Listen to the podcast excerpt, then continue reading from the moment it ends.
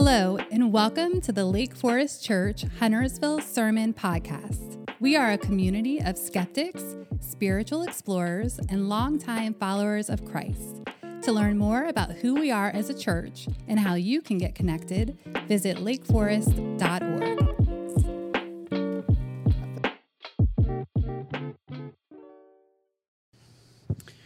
Well, hey, good morning, friends. My name is Mike Moses. I'm lead pastor here at Lake Forest. Good to be with you today. I look forward to looking into a unique part of the Bible together this morning. Uh, myself, Mitch White, uh, Pastor Jeff Cook, and Victor Leal um, just got back from, we spent this week in Denver, Colorado at our denomination's annual meeting. We're part of a denomination. We believe that it's biblical for churches to be mutually submitted to one another for right belief and right practice. We're not to be an authority unto ourselves, so we're part of a denomination. And we were just there at the denominational meeting uh, where uh, they, uh, they, they highlighted and celebrated Victor's work and the upcoming launch of our church plant as a gift to our Spanish speaking neighbors to, to hear the gospel and worship God in the language of their heart. And so I just want you to know the, the denomination was celebrating the activities of this congregation and the fact that every one to two years we gift another community or zip code with a, uh, uh, with a, a new church pointing to Jesus in the same ways we do.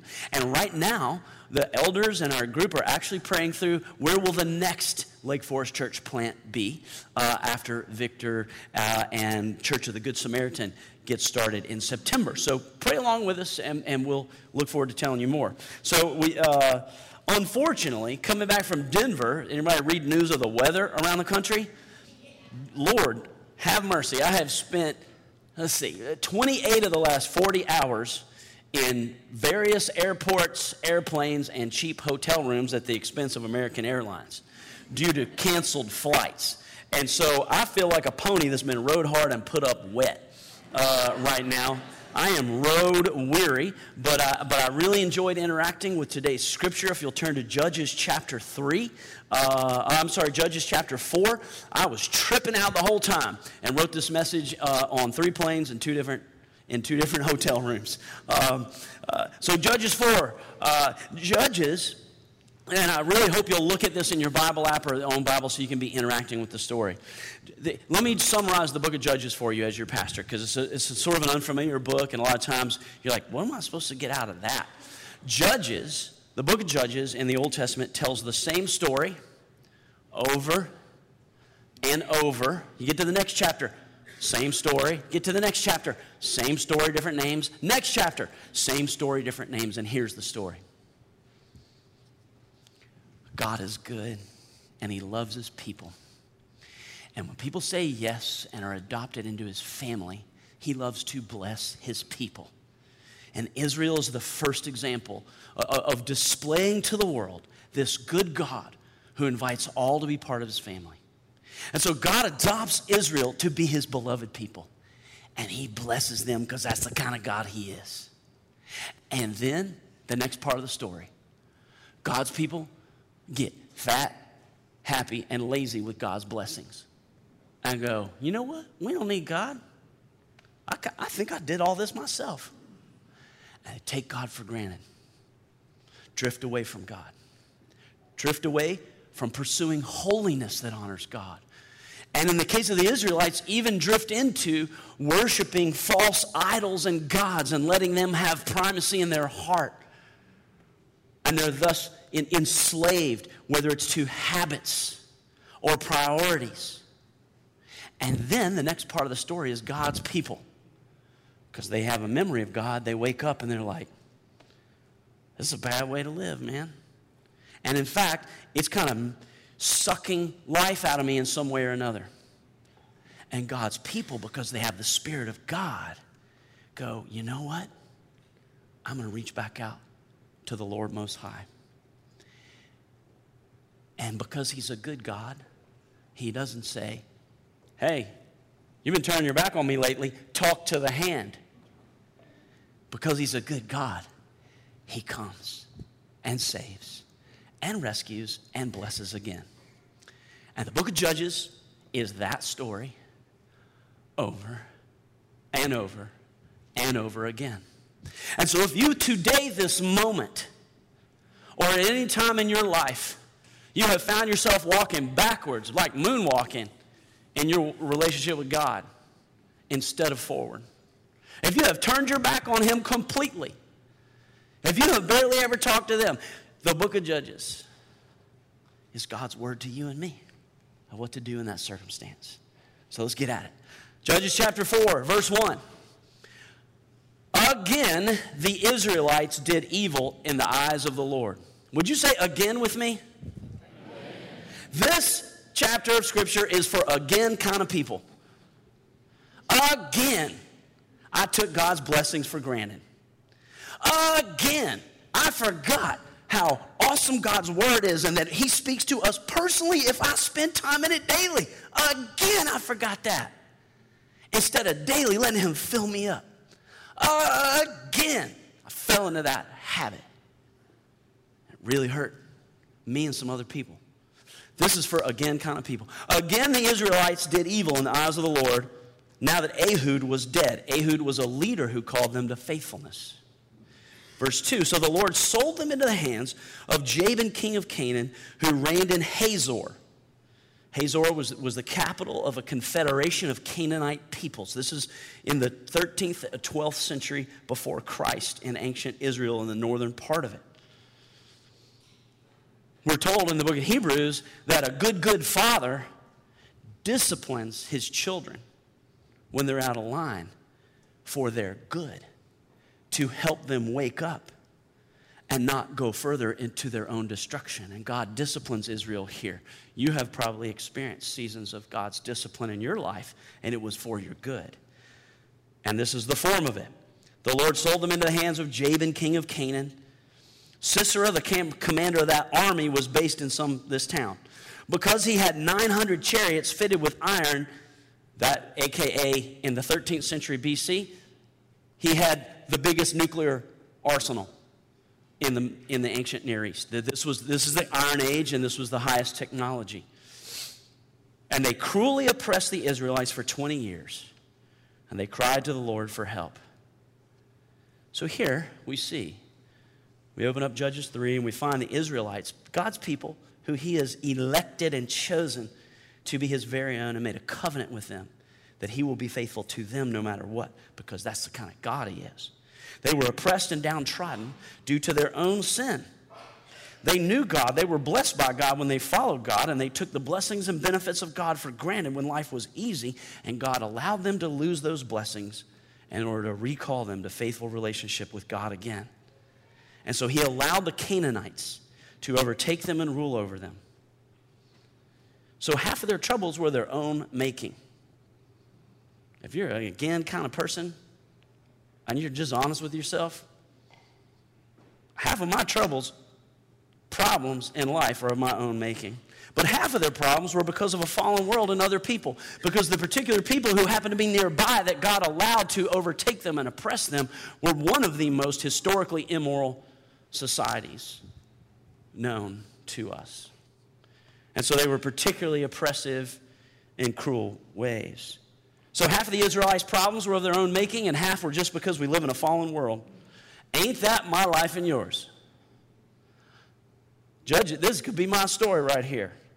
When I point at the thing that is causing me problems in my life, I realize I got my other three fingers pointing back at me, and I'm three fifths the cause of the majority of my problems.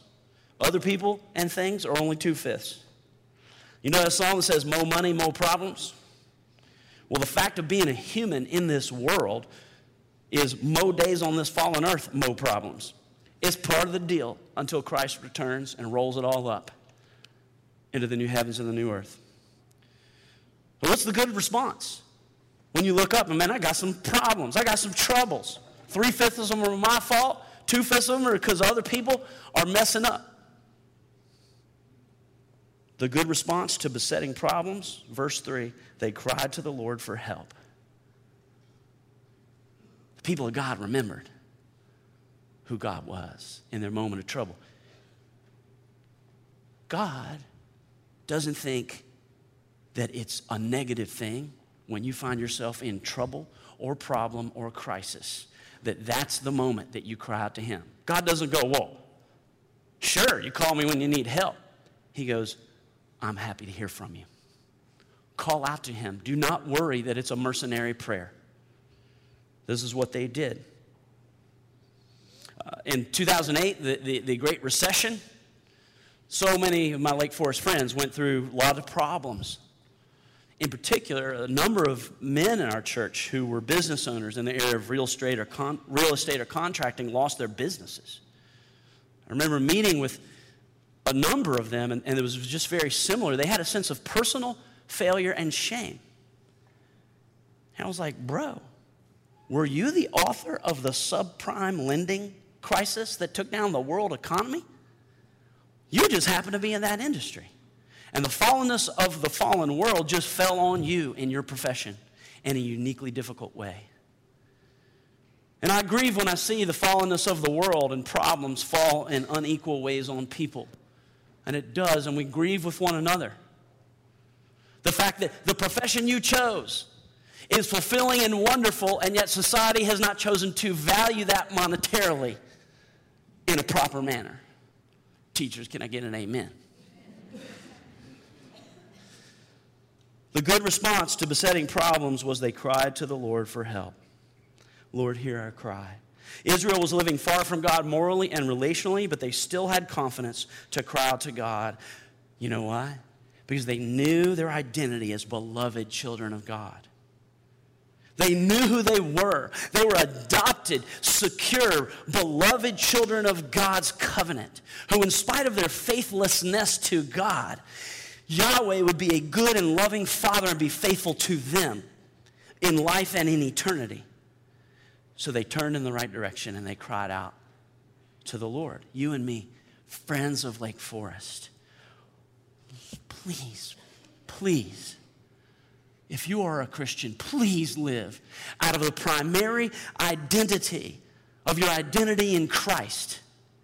Not your identity of shame, not your identity of failure, not your identity of you, you try hard, not your identity of success, not your identity of making it, not your identity of, man, I finally got stuff comfortable for me and my family. The only identity that will refresh and power, goodness and contentment in the life, the story of your life is when it's top of mind that you are a beloved child of God in whom he is well pleased. That is what God the Father said of God the Son, Jesus, when he came out of the water at his baptism and the Holy Spirit descended like a dove. And a voice was heard saying, This is my beloved Son in whom I'm well pleased. And if you've put your faith in Jesus Christ, then Christ is in you and you are in Christ. And God perpetually and continually views you as his beloved daughter or son in whom he is well pleased. And Israel knew that, even in their failure and shame. And so they cried out like a child to a parent Lord, help. What are you crying out to the Lord right now for help? those of us who've been a Christian for many, many years, hear God's word to you today. Do you still make your hurts and your troubles or those of your loved ones a matter of prayer and crying out to your Heavenly Father, just like when you refresh in your faith? He never tires of us running to Him. Let us not grow weary in crying out to our good God each and every time. Jesus says, What do you do? You ask, you seek, you knock persistently, and the door will be opened. It's not always the door we want to open, it's not always when we want it to open, but He promises ask, seek, knock, and it will be opened to you. Israel was even worshiping other gods, but their cry was a turn back to Him, and it delighted their Heavenly Father to meet them. Verse 4, let's go through the rest of this chapter. We're just going to read through it. Now, Deborah, this, this is the beginning of answer to God's answer to their prayer. A prophet, the wife of Lapidoth, and we never hear from this guy again, that's all we know about him, was leading slash judging, that was, this was the word for the leader of, of the tribes of Israel, at that time. She held court under the palm of Deborah between Ramah and Bethel in the hill country of Ephraim. And the Israelites went up to her to have their disputes decided. Went up, why? Because the Canaanites in their chariots rule over all the flat land.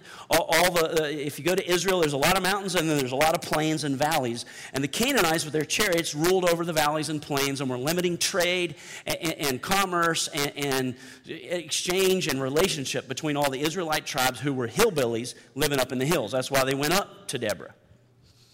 She sent for Barak, son of Abinadab, from the place and said to him, The Lord, the God of Israel, commands you, go. Take with you 10,000 men of Naphtali and Zebulun and lead them up to Mount Tabor. I will lead Sisera, who's the commander of Jabin's army. This is the commander of the confederation of the Canaanite tribes and their army, with his chariots and troops to the Kishon River, and I will give him into your hands. Barak said to her, if you go with me, I'll go. But if you don't go, I ain't going. Certainly I will go with you, said Deborah, if that's what you need. If you need a pacifier. But because of the course you're taking, in other words, wavering in his faith that this was the word of the Lord through her, the honor will not be yours, for the Lord will deliver Sisera into the hands of a woman, which we assume is going to be Deborah. Check out what happens. So Deborah went with Barak to Kadesh. There, Barak summoned Zebulun and Naphtali. Those are the two, two of the northernmost tribes of Israel at this time. And 10,000 men went up under his command, and Deborah went up with him to the hills, because they were hillbillies. Now, Heber the Kenite had left the other Kenites, Moses' brother in law, and pitched his tent. This is a, a, a nomadic group that attached themselves to Israel because of marriage to Moses' family by the great tree in this place. Next, when they told Sisera that Barak had gone up to Mount Tabor, Barak is the general who Deborah said, Go fight. Uh, uh, Sisera, remember the general of the Canaanite army with the chariots, he summoned a whole bunch of people and his 900 chariots fitted with iron. Then Deborah said to Barak, Go. This is the day the Lord has given Sisera into your hands. Has not the Lord gone ahead of you? So Barak went down Mount Tabor see, from the hill country, with 10,000 men following it. Barak's advance, the Lord routed Sisera and all his chariots and army by the sword. The next chapter, chapter 5 of Judges, is a poem or a, a, a victory song that Barak and Deborah wrote together. You can read, that's your homework is to read it. But in there, what we think we see is that uh, the Lord caused a great, huge rainstorm to come, and so the chariots likely got bogged down in mud, thus erasing their technological superiority.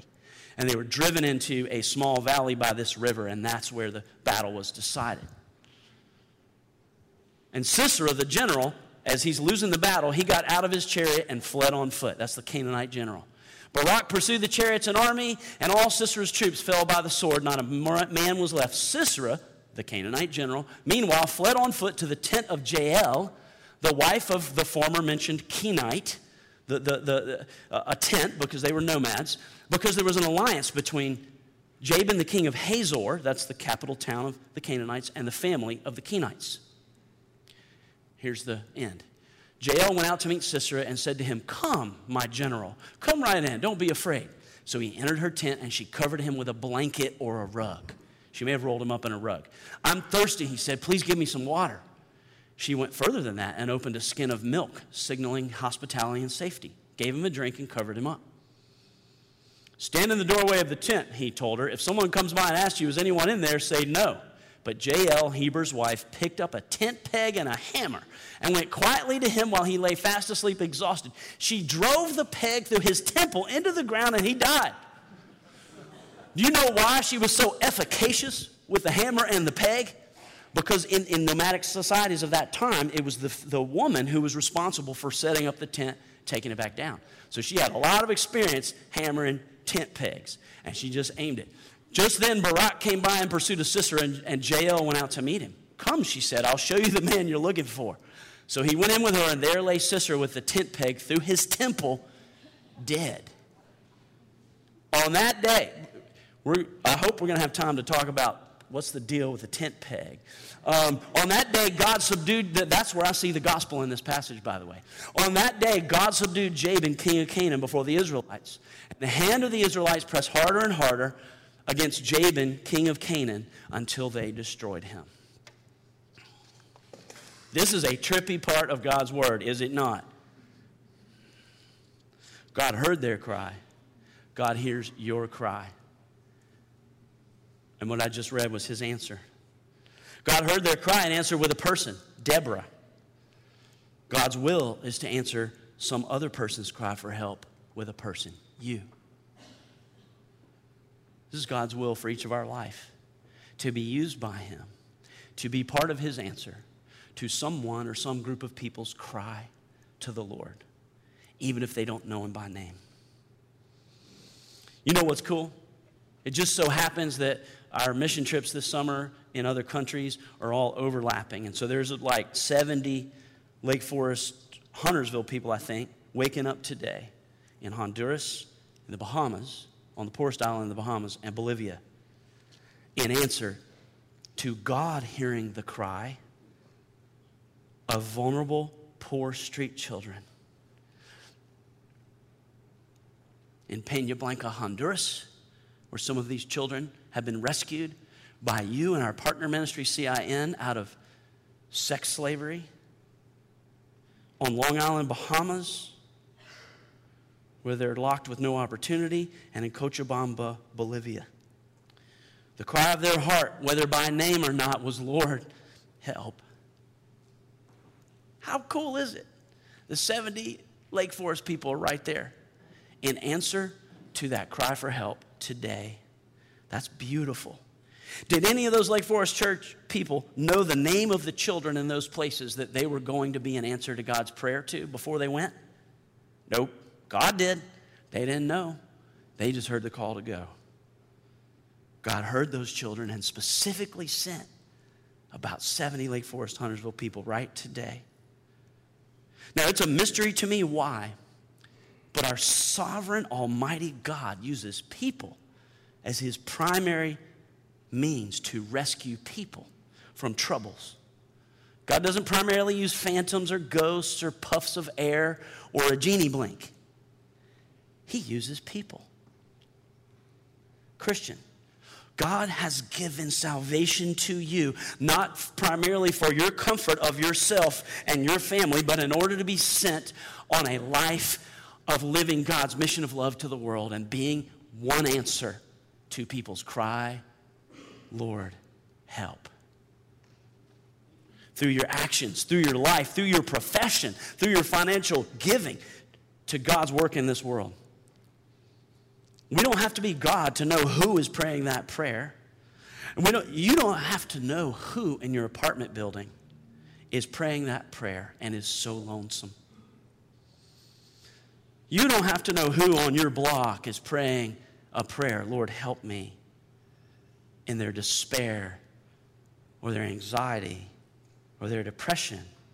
You don't need to know middle schoolers, high schoolers, college students who in your year is praying a prayer of some form of, Lord, help me. Because what we know is everybody is more fragile than we think.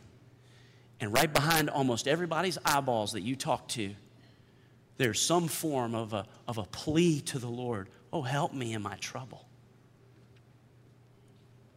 So we don't need to know. We just have to be faithful and available when God pushes a little bit or pulls us to be his instrument of healing to the broken, his instrument of companionship to the lonely, his instrument of friendship to the friendless, his instrument of gospel witness to Jesus, to those who don't yet know the love of God and they're not living inside of it. All we do is obey when he calls us, pushes or pulls, to be part of his answer to somebody who's crying out for help, the way Deborah was here in verse 4. But though we don't, we're not God and we don't hear who's crying out to him for help, but we can assume everyone is. We do hear some people crying out. If you and I are becoming more like Jesus, then we are tuning our hearts to the cries of individuals and classes of people and their hurt. I've called this before, I think I, I, heard it from some other guy, calls this the holy hurt that God has given to each of us. Do you know what your holy hurt is yet? If you're a teenager, you're developing it, you may know it clearly. One of my favorite teens here at Lake Forest, clearly her holy hurt is care of the creation and creatures that God has entrusted to human beings. What's your holy hurt? God invites you to be a Deborah in answer to that cry because you're hearing the cry. We hear it, we see it. I heard someone else say, Your misery is your ministry. What, what when you know about it for another person or a group of people or a place gives you misery almost? That's a calling of God to be part of His answer to the plea for help. If we cultivate the listening abilities of our spirit to the Spirit of God, then what vulnerable, hurting, oppressed, poor, or lonely population or person have you heard their cry? And like Deborah, recognize that's a call of God for me to engage with some of the abilities God has given me. Uh, for instance, some of you, for you, the, your holy hurt is, is the cry of, of the immigrant population here in Huntersville who feel insignificant, vulnerable, and locked out of opportunity and access to a better life. If that's your burden, that's why many of you are partnering with Caterpillar Ministries here. Or, or if that's your burden, man, be part of our one team soccer camp to serve and befriend folks and, and, and benefit from friendship with them. Many of you, you hear the cry of families in distress and children at risk. And so some of you volunteer with Safe Families to have your home live on mission to heal that holy hurt for one, even one family, single parents in particular. Some of you uh, volunteer with and you donate generously to our, our local pregnancy center, which is now located here in Huntersville, because your holy hurt is the cause of the most vulnerable, the unborn. Others, it may be your holy hurt is the recognition of the wealth and income disparity between the races in the U.S. due to historic systemic oppression that still exists in places in our society and needs to be kicked in the face. And some of you, that's your way to hear the holy hurt and be a Deborah as part of the answer. For some of you, your holy hurt may be the fact that America is such a wonderful nation. We thank God for it. And therefore, so many desperate people want to come here. But every single Congress and presidential administration in my lifetime has failed to create a coherent, comprehensive, dignified immigration policy. And so we have a lot of problems that hurt people today. And if the separation of families, of legal asylum seekers at our border, is your holy hurt today, did you know that our government is now allowing some organizations, including Christian ones, to certify families as foster homes for these children for whom they've lost track of where their parents are? That's a literal way to be a Deborah and an answer to a child's plea. Lord, help? Is your holy hurt perhaps about the fact that there are more sex slaves today than ever before in the history of the world? Don't you let anybody spin you a fairy tale about reality and say, you know what, life and history, it's just getting better and better and we don't need God. Humankind remains sinful and evil continues to destroy lives, in fact, through slavery at a greater pace than ever before in history.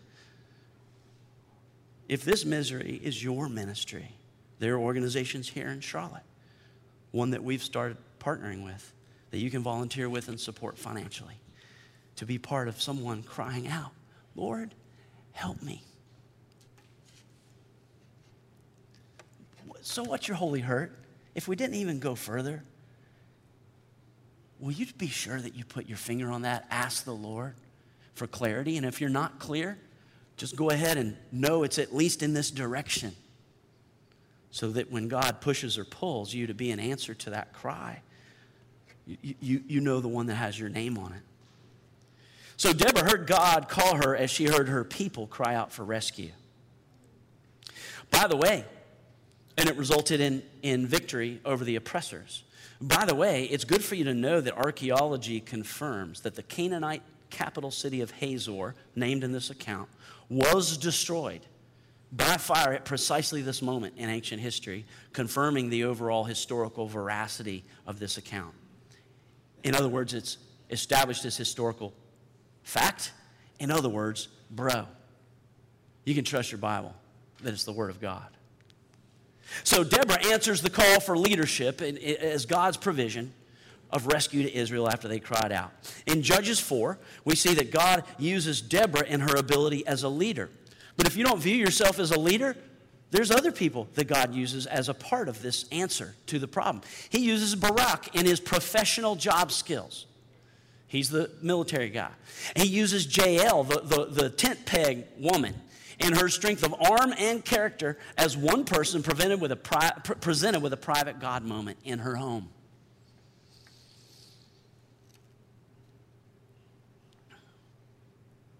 Answer God's call to partner with God and rescue you in the area of your holy hurt through work, through your gifts, talents, and in your home.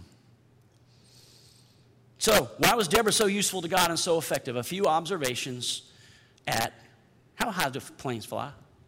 I don't even know. 20,000 feet? 30, a few observations at 30,000 feet. Thank you. Number one, God called a leader, Deborah, to initiate a better future. God most normally begins to mediate his will, his way, his rescue for people through the activity of an initiative taking leader. Leadership matters. And if you are so gifted, do not despise that gift in yourself. His rescue for people is often be initiated through an initiative taking leader. If that's your gift of competency, cultivate it, use it well. Pick other leaders as your mentor who are going the same direction where you want to go.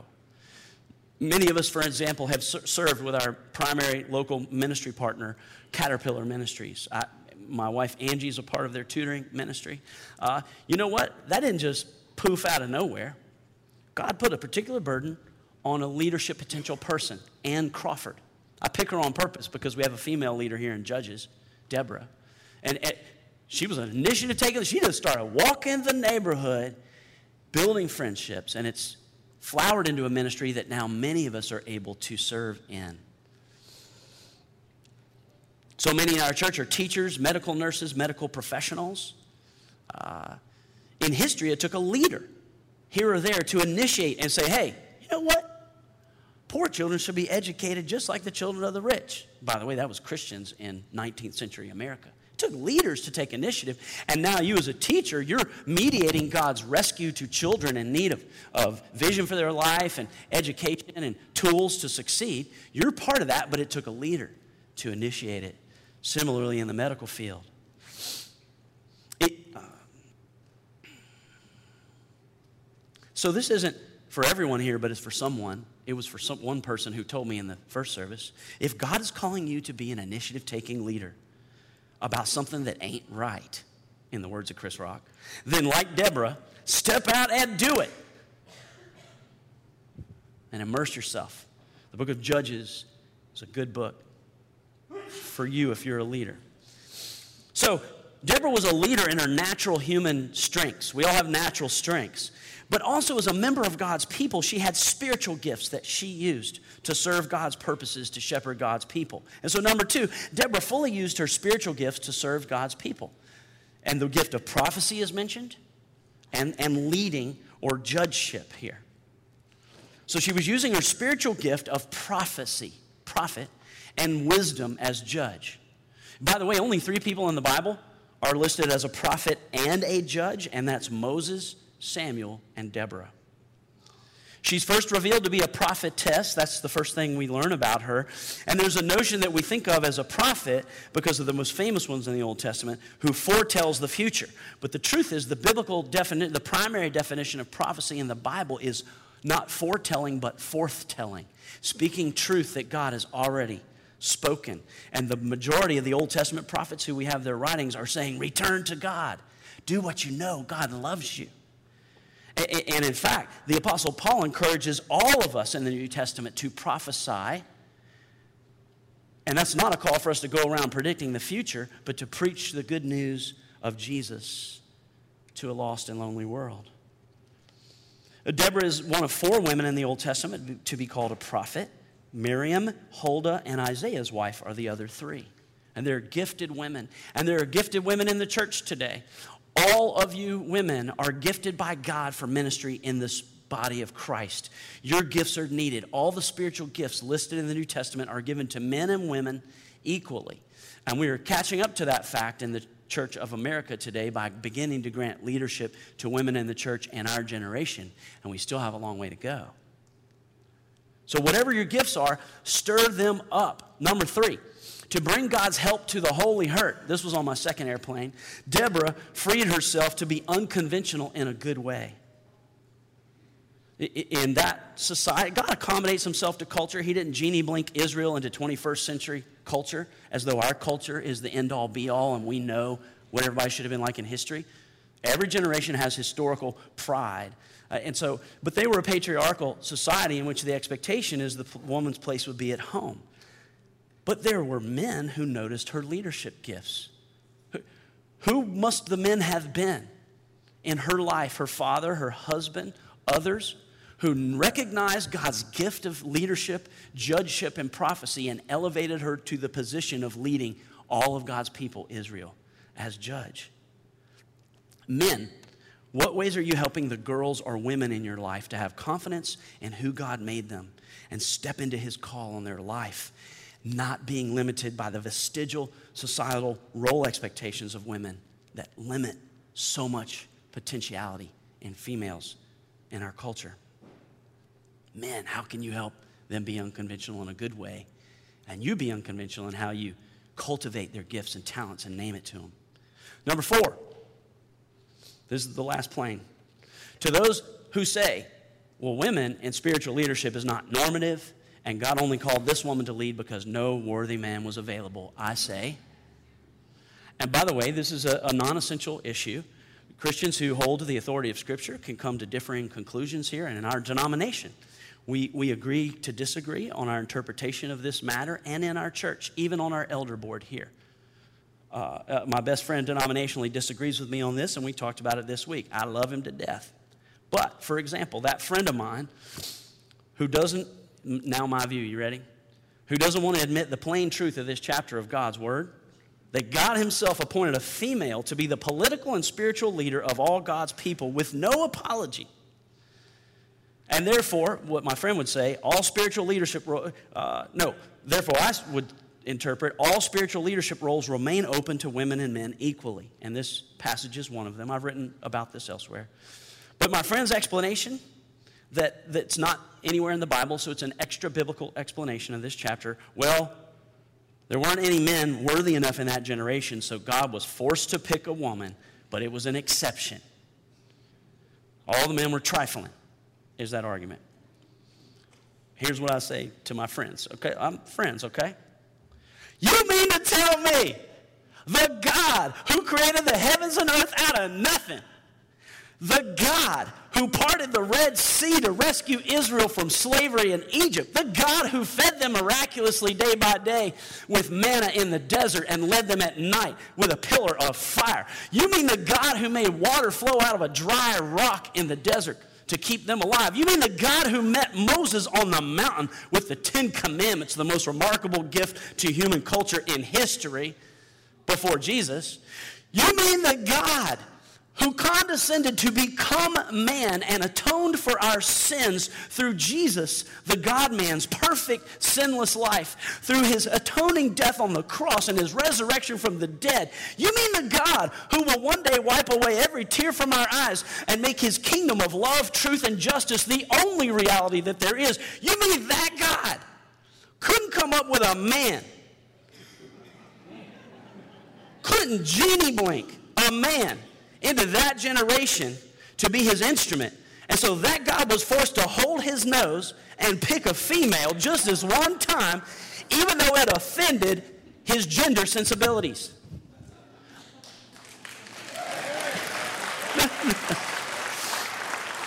so, lovingly with my friends, I'll be like, shut your mouth. Don't you be bad mouthing my God that way.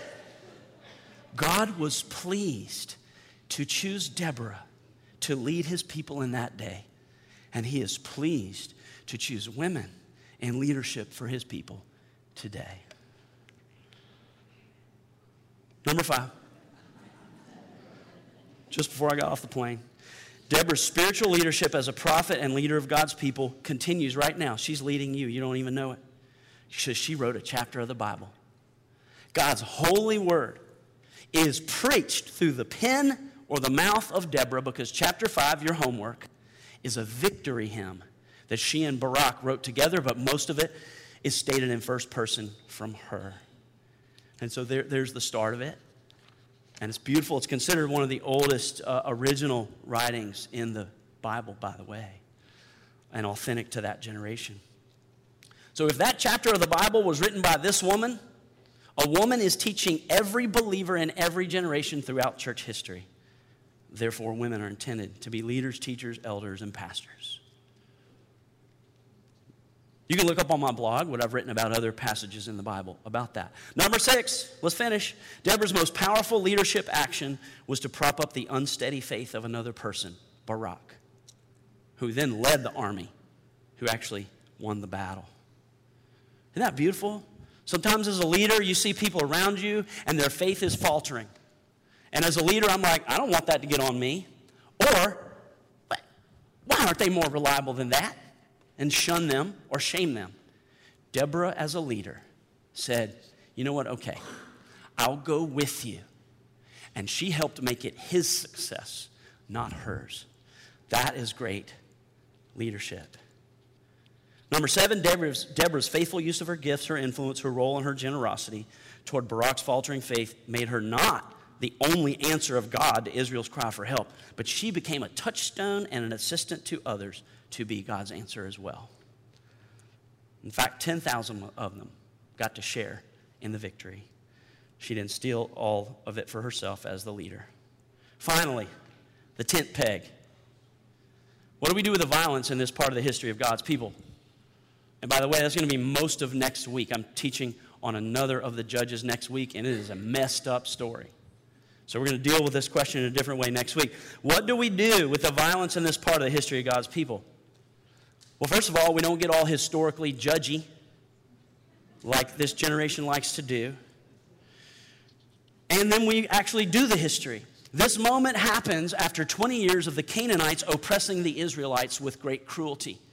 History and archaeology confirm the Canaanites were a uniquely immoral society, for example, practicing ritual, regular sacrifice of infants into fire, chimenea looking things, to satisfy one of their gods named Molech. And in fact, in the tradition of Jael, the woman with the hammer and the tent peg, in the 20th century, one of our best Christian witnesses and theologians, Dietrich Bonhoeffer, was a Lutheran Christian in Germany who resisted Nazism, and he was actually arrested and executed for participating in a plot to assassinate Adolf Hitler.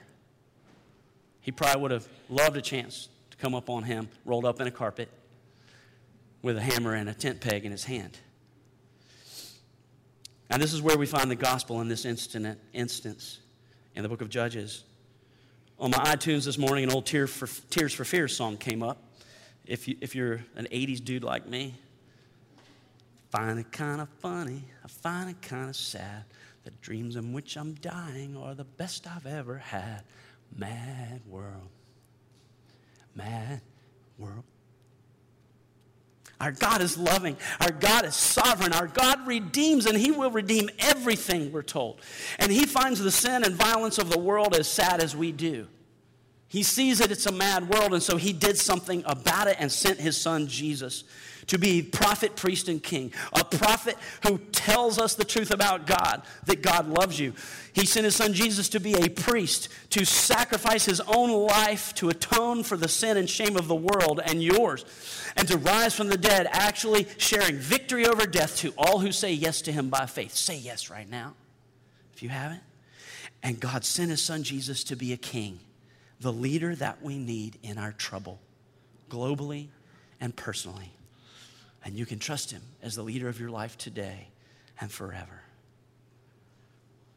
And he will return one day as that king and make all things new and reign in goodness, beauty, and righteousness forever. I can't wait. In the meantime, be a Deborah who uses your natural talents, your spiritual gifts, and ability to share rescue with other people, to be part of God's answer to people's cry for help. Let's pray and we'll worship the Lord in response. Heavenly Father, we're now ready to stand up and sing because we love you all over again. Uh, and we are again people God. And some of us did walk in here. And our part of the story right now was the beginning part for the Israelites. We have wandered from you, we have strayed, or we have just simply been mailing it in with you. And so, again, we're a different kind of again now. We're going to run to you in worship. We're going to sing to you. We are going to receive and exchange love with you now as we sing in response and as you clarify our holy hurt. In Jesus' name, amen.